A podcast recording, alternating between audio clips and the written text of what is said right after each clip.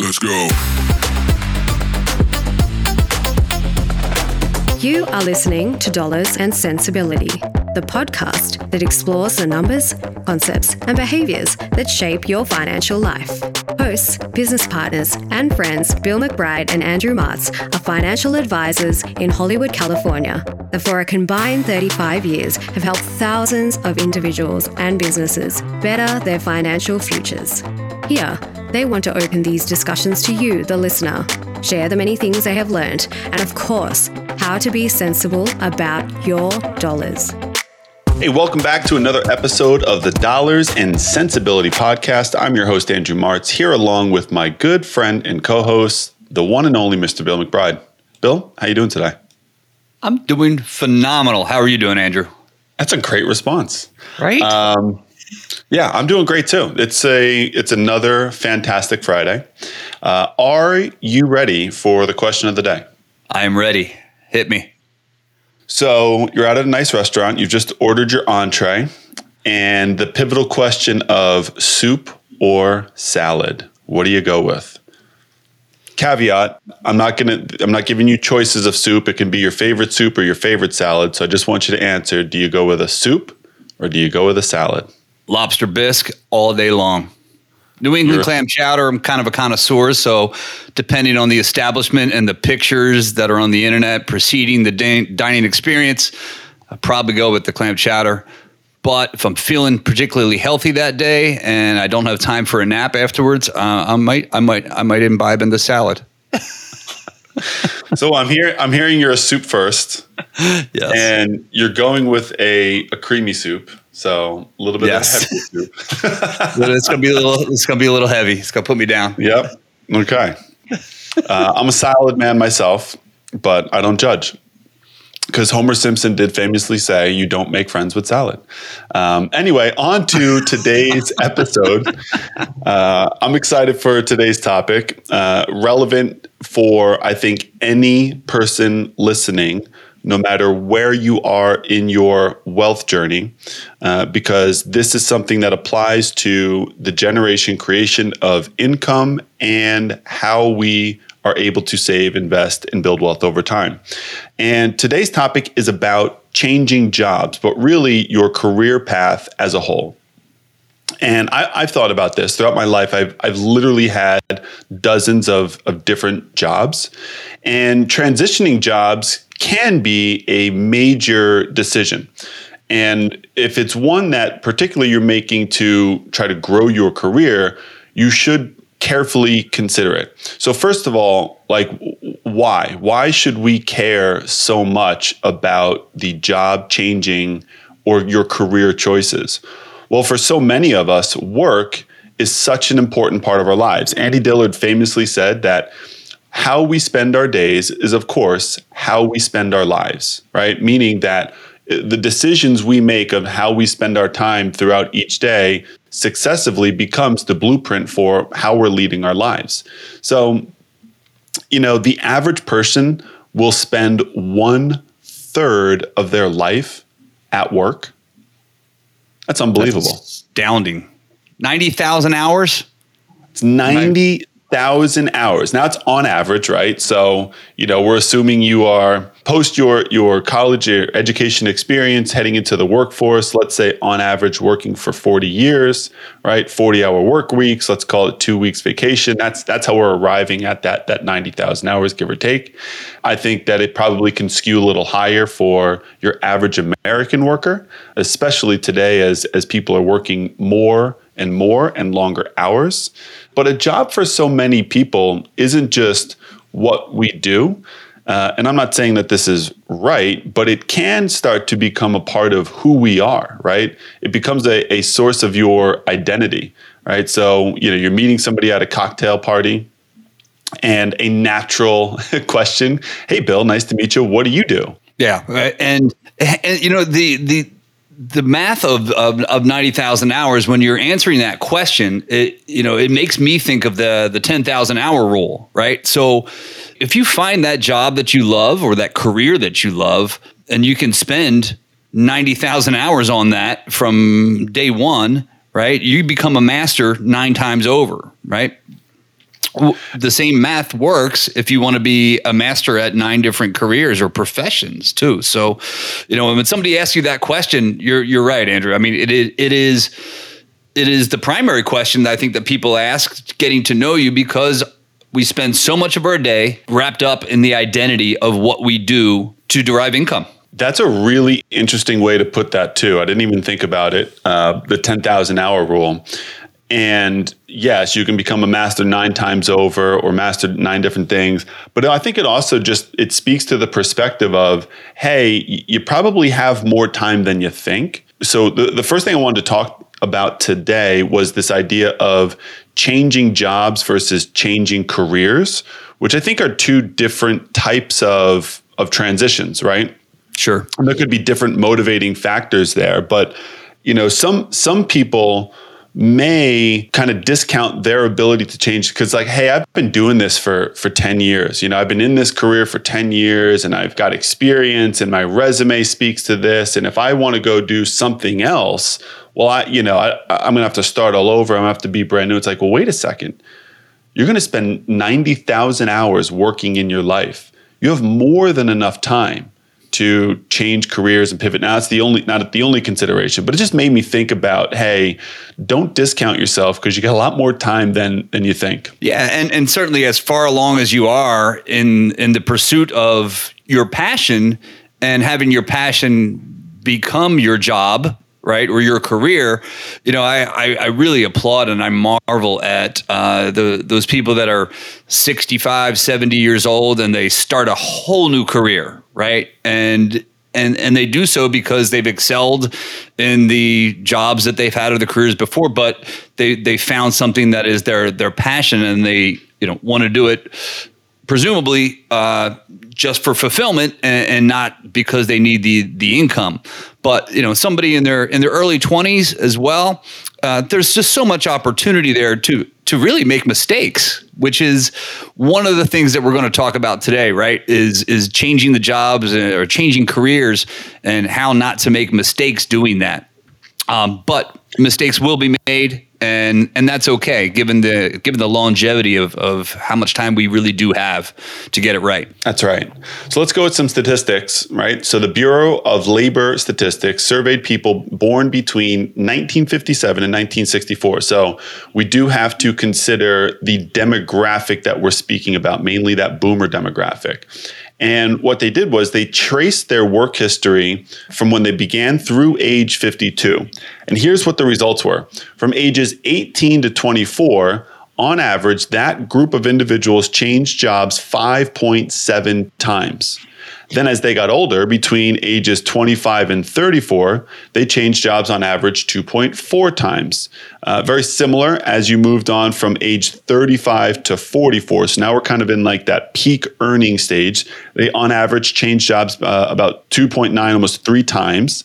And then as they got older towards the tail end of their career, between ages 45 and 52, they were changing jobs on average 1.9 times. So you, you know I love these statistics, Andrew, and and are, what what are they saying? Meaning the average uh, between age thirty five and forty four, for instance, is uh, two point nine jobs. Does that mean between the ages of thirty five and forty four during those nine years, most people change jobs three times within those nine years? That's is right. That That's wow. exactly right. Yep. Staggering. So here, here's a couple uh, problems with this statistic, right? To point you back to episode, an earlier episode, lies, damn lies, and statistics. So first of all, what are they using to constitute a job change? Is that changing companies? Is that simply changing position or title? Or is that changing the actual function of what you do? And even uh, the BLS recognizes that there are issues in reporting statistics like this because it's very hard to define. There's no universal definition of what constitutes a job change. I wanted to simply bring this up to just illustrate that as we look at data like this, we can see that on average, people tend to change jobs more often earlier in their career, and they change jobs less often as they mature and get closer to the end of their career. Now, again, that, that may be at a higher frequency than than um, than others. Some may completely buck that trend, right? They may have the same job uh, for a very long time early in their career, and then change very often as they've gained more experience and they become more valuable, and they can change maybe one, you know, once every two or three years. So this isn't certainly a rule. I could say personally, it certainly coincides with my experience. I had more job changes more frequently earlier in my career. Now, I didn't start in the financial services industry. I started in the aquatics industry as a lifeguard. so that was that was my foray into to the working world. And as I navigated through employment opportunities when I was younger and in school, eventually into finance, I've changed jobs less and less. And I would say that's probably the trajectory for the rest of my career, but who knows? Sure. Yeah. Same here. I, I had I had ten jobs before I graduated high school, and and then certainly uh, in the golf business for about five years. Therein lies the question, right? In, in the golf business, I was working at one golf shop for two years, but I had four different positions at that shop, right? So what, what's sure. counted there? I think the the more important thing to note about this statistic is it's a survey of people born between 1957 and 64, right? We're right. going to find much different statistics, much more scattered job changes and career changes for those born between 1980 and 90, between you know 90 and 2000, and you know, and certainly the current generation that's entering the workforce post graduation right now is going to be a much different statistic than than their parents, right? That's right. So when you're when you're looking at your career and changing jobs, I think one of the things you first need to do is just ask yourself what is the motivating factor. So I, I, think about people who are in a job, maybe they like what they do, but here's some questions you can ask to simply prompt yourself to kind of go through that discovery process. First, would your employer be considered a good company to work uh, to work at by most other people, right? So outside looking in or even internally, would most people say, hey, this is a good company. I enjoy working here. It's not just the work that we do, but it's also the environment and the people that we work in and with. You know, another consideration is how about your superiors, your boss, right? So the people that you're reporting to who are managing you, are they invested in your career? So oftentimes one of the, the big contributing factor to the stickiness of empl- uh, employment right? So companies will focus on hey let's make sure we're investing in our employees and train their management staff to be invested in those that they're leading because that will help retain good talent and good people. So a good question to ask if you are the talent is hey are is my company is my boss invested in my future and my success or are they simply just looking out for themselves so, so the the one the one that I noted, Andrew, um, about your boss being invested in your future success or the company, right? Two different things. It was an eye opener for me when I uh, I had a, a business partner 15 years ago, and he took he took great pride in our assistants becoming uh, advisors and becoming successful advisors that he trained. And you know, I, I I had long talks with him about the the frustration of like hey you know you you bestow your knowledge and experience on on these kids for you know 6 months and then 6 months later they're not doing the great job that you trained them to do for you right? They're going out on their own. And there there wasn't a succinct answer about you know why that's the right thing to do. Of course it's the right thing to do but there is some kind of holistic experience that goes on when you have a boss that's invested in having your success either match that or exceed their own right? And and, i think it's it's a rare find right? So and it depends on what industry of course. Entertainment industry is going to be different than corporate america right? If you get into a corporate america middle management situation where somebody is your boss that's been there for 10 years they might not want to see you become their boss someday right and, and, there's there's a whole social dynamic right. to it that you have to really consider, and that's tough to get through or to understand in a you know twenty minute or one hour interview process, right? You also have to consider that for some people, the consideration of changing jobs may be like a personal issue, right? Maybe maybe there's something going on in your life or your family life that, hey, I, I've been in this career and I love it and I love the work that we do and the company I work for. But quite frankly, it's just a demanding job, right? I, I have to work 50, 60, or 70 hours a week. And now there is a, another circumstance a child, a loved one, a parent, something that demands more time in your personal life that is going to require you to say, hey, I, I just simply can't perform the functions of this job. I, I need to look for a different path because I'm, I'm trying to balance some other other things that are just not professional in my life.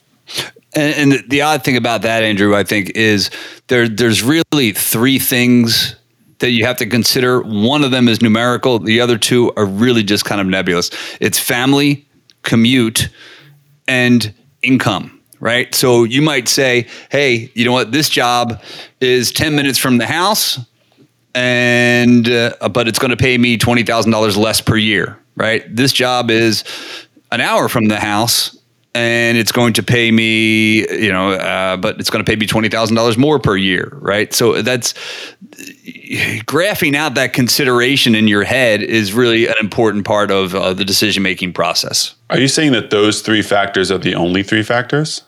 That's not what you're saying. Generally, right? So the family situation is kind of all encompassing. That could be family, commute, and money there's other considerations. What about what, what, yeah? What about like the the the purpose of what you do? So some people work for companies or do do what they do for a living because of a a sense of fulfillment. This work brings brings a sense of fulfillment. Other people do it not for the money but for for recognition. I remember when I was in college, I was offered a, an internship at at MTV at the Times Square studio where all the Carson hubbub Daly? was happening. Carson Daly, celebrities, the, the whole thing. And then I got the offer and the pay was zero. And I thought, yeah, no thanks. like that for, for some people, that may like the the access, right? The recognition, the the cool factor, whatever it was, maybe the opportunity set, maybe I made a mistake in not taking that. I don't know. But for me, at that time of my life, I simply valued money more. So right. I took a job. Uh, I remember that summer internship. I took a job with a marketing agency that was more boring and corporate, and uh, but it paid really well, yeah. and learned a lot and had a good time. Uh, but did not take the the MTV job because there was no pay. I would have taken the MTV job for sure. But, you know, th- then again, I probably would have been eating ramen noodles, right? And not be where we are today, right? Right. Yeah. So he, let's let's just talk about real quick you know, if you are in this position now, you are changing careers, you have an opportunity in front of you. So maybe you're you're at one job and you really like it, but you've now been recruited or have a, a new job offer in front of you. Perhaps you're considering entrepreneurship, starting your own business. So here here are just three tips and considerations. This isn't an all-inclusive list, but certainly an umbrella of things to think about as you are considering a, a move. First and foremost, know your priorities. Okay. Know what, as we've been talking today, is your motivation for changing jobs. As as Bill alluded, he named his top three, right? Your top three are clearly commute, family, and money. Maybe not in that order, right? But I, but I think a lot of other things fall under that, right? So you might you might use the terminology work life balance I sure. actually put I put that under the heading of commute, right? Okay. And it can also fall under the heading of family too, right? That more time you get to spend with your family, uh, you know, how much how much of that do you need, and what's important to you in in, in that regard. Sure, I, I, would just argue, and I'm just arguing semantics. My commute today is 37 steps from my bedroom, but I'm working more hours than I did when I was commuting. You know, right. 40, you know, or 60 minutes round trip. Right my work life balance, perhaps from if I'm just looking at a, a scorecard metric, is probably worse because I spend more time working, less time, less time on personal stuff, but my commute is much less. Right, and, and it has then, nothing to do with commute for me. It just it's simply so work life balance is now how, how you're managing your time. But right. I think it's a good conversation of hey, do you value this, and what will this look like in your new potential opportunities. So if you are traveling to a campus or, or a company, is this is commute a factor, right? Because you if you're traveling, my father used to commute an hour each way every single day for 25 years. So you're talking about two hours a day in the car back and forth. And that's when there was no traffic. So, uh, you know, do the do the math on how many hours he spent just listening to talk radio back and forth. Man, you know, you know, I did it for. Well, I'm still doing it to some extent, but depending on LA traffic. But it was an hour and ten minutes to uh, to, to, get to Sunset Boulevard um, for uh, going on 13, 14 years now, right? And, but you know, I learned to like that, and that's what I was going to say. You know, 37 steps from uh, from from the bedroom to the to the boardroom. That's something to really consider in terms of the commute. Nothing's permanent. And, and, I, and I think that's something to take with you when you're when you're changing jobs, right? Because it can it can alleviate a lot of the stress, meaning that you might love the 37 second commute, right?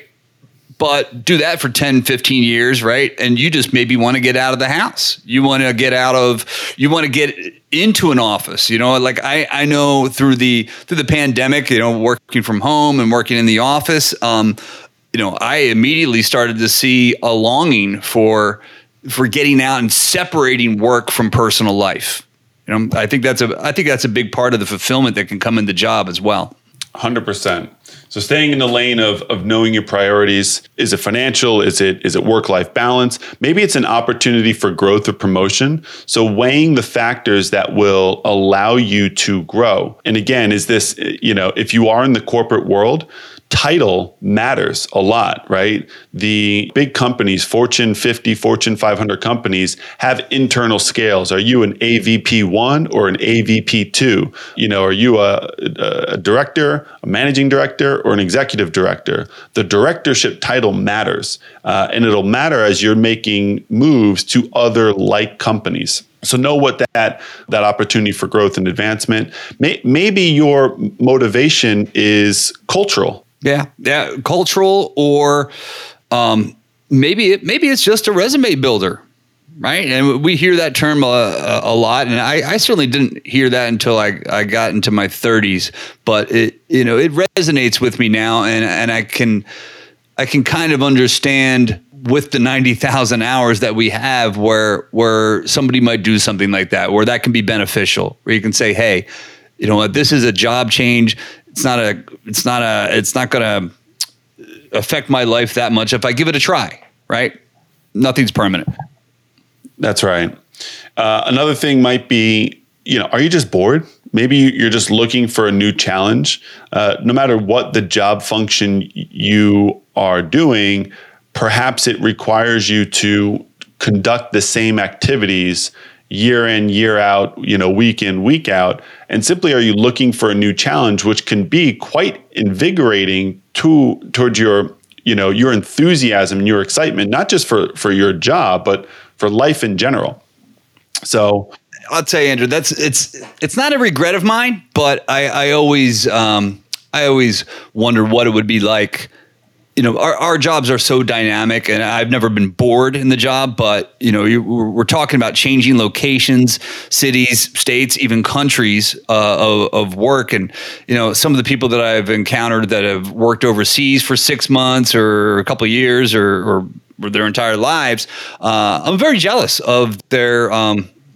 of that experience. Right. So I, and, and I think that could be something to consider, right? Are you getting into a job that will allow you the opportunity for travel if that's what you enjoy, right? What's yeah. what's what's the perks of the job, right? And and can you fulfill instead of working overseas for five years in, in, in a firm that's not going to be a resume builder, and then you ultimately want to reside back in the United States, or or vice versa? Can you find a position that will allow you to to do both, right?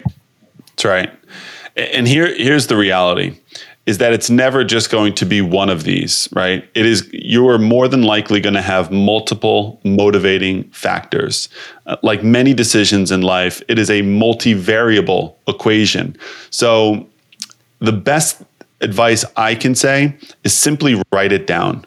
Put pen to paper, make a list, understand, you know, once you see that visually, what your top priorities are, and then you can more subjectively evaluate what is the right decision for you. And what the right decision for you is not, you know, may not be what your parents think, may not be what your spouse thinks or your neighbor thinks or but when you when you are able to clearly understand all of the the information that is going to lead to the next steps in this decision, you're you're better equipped to make a decision that's going to feel right. Absolutely.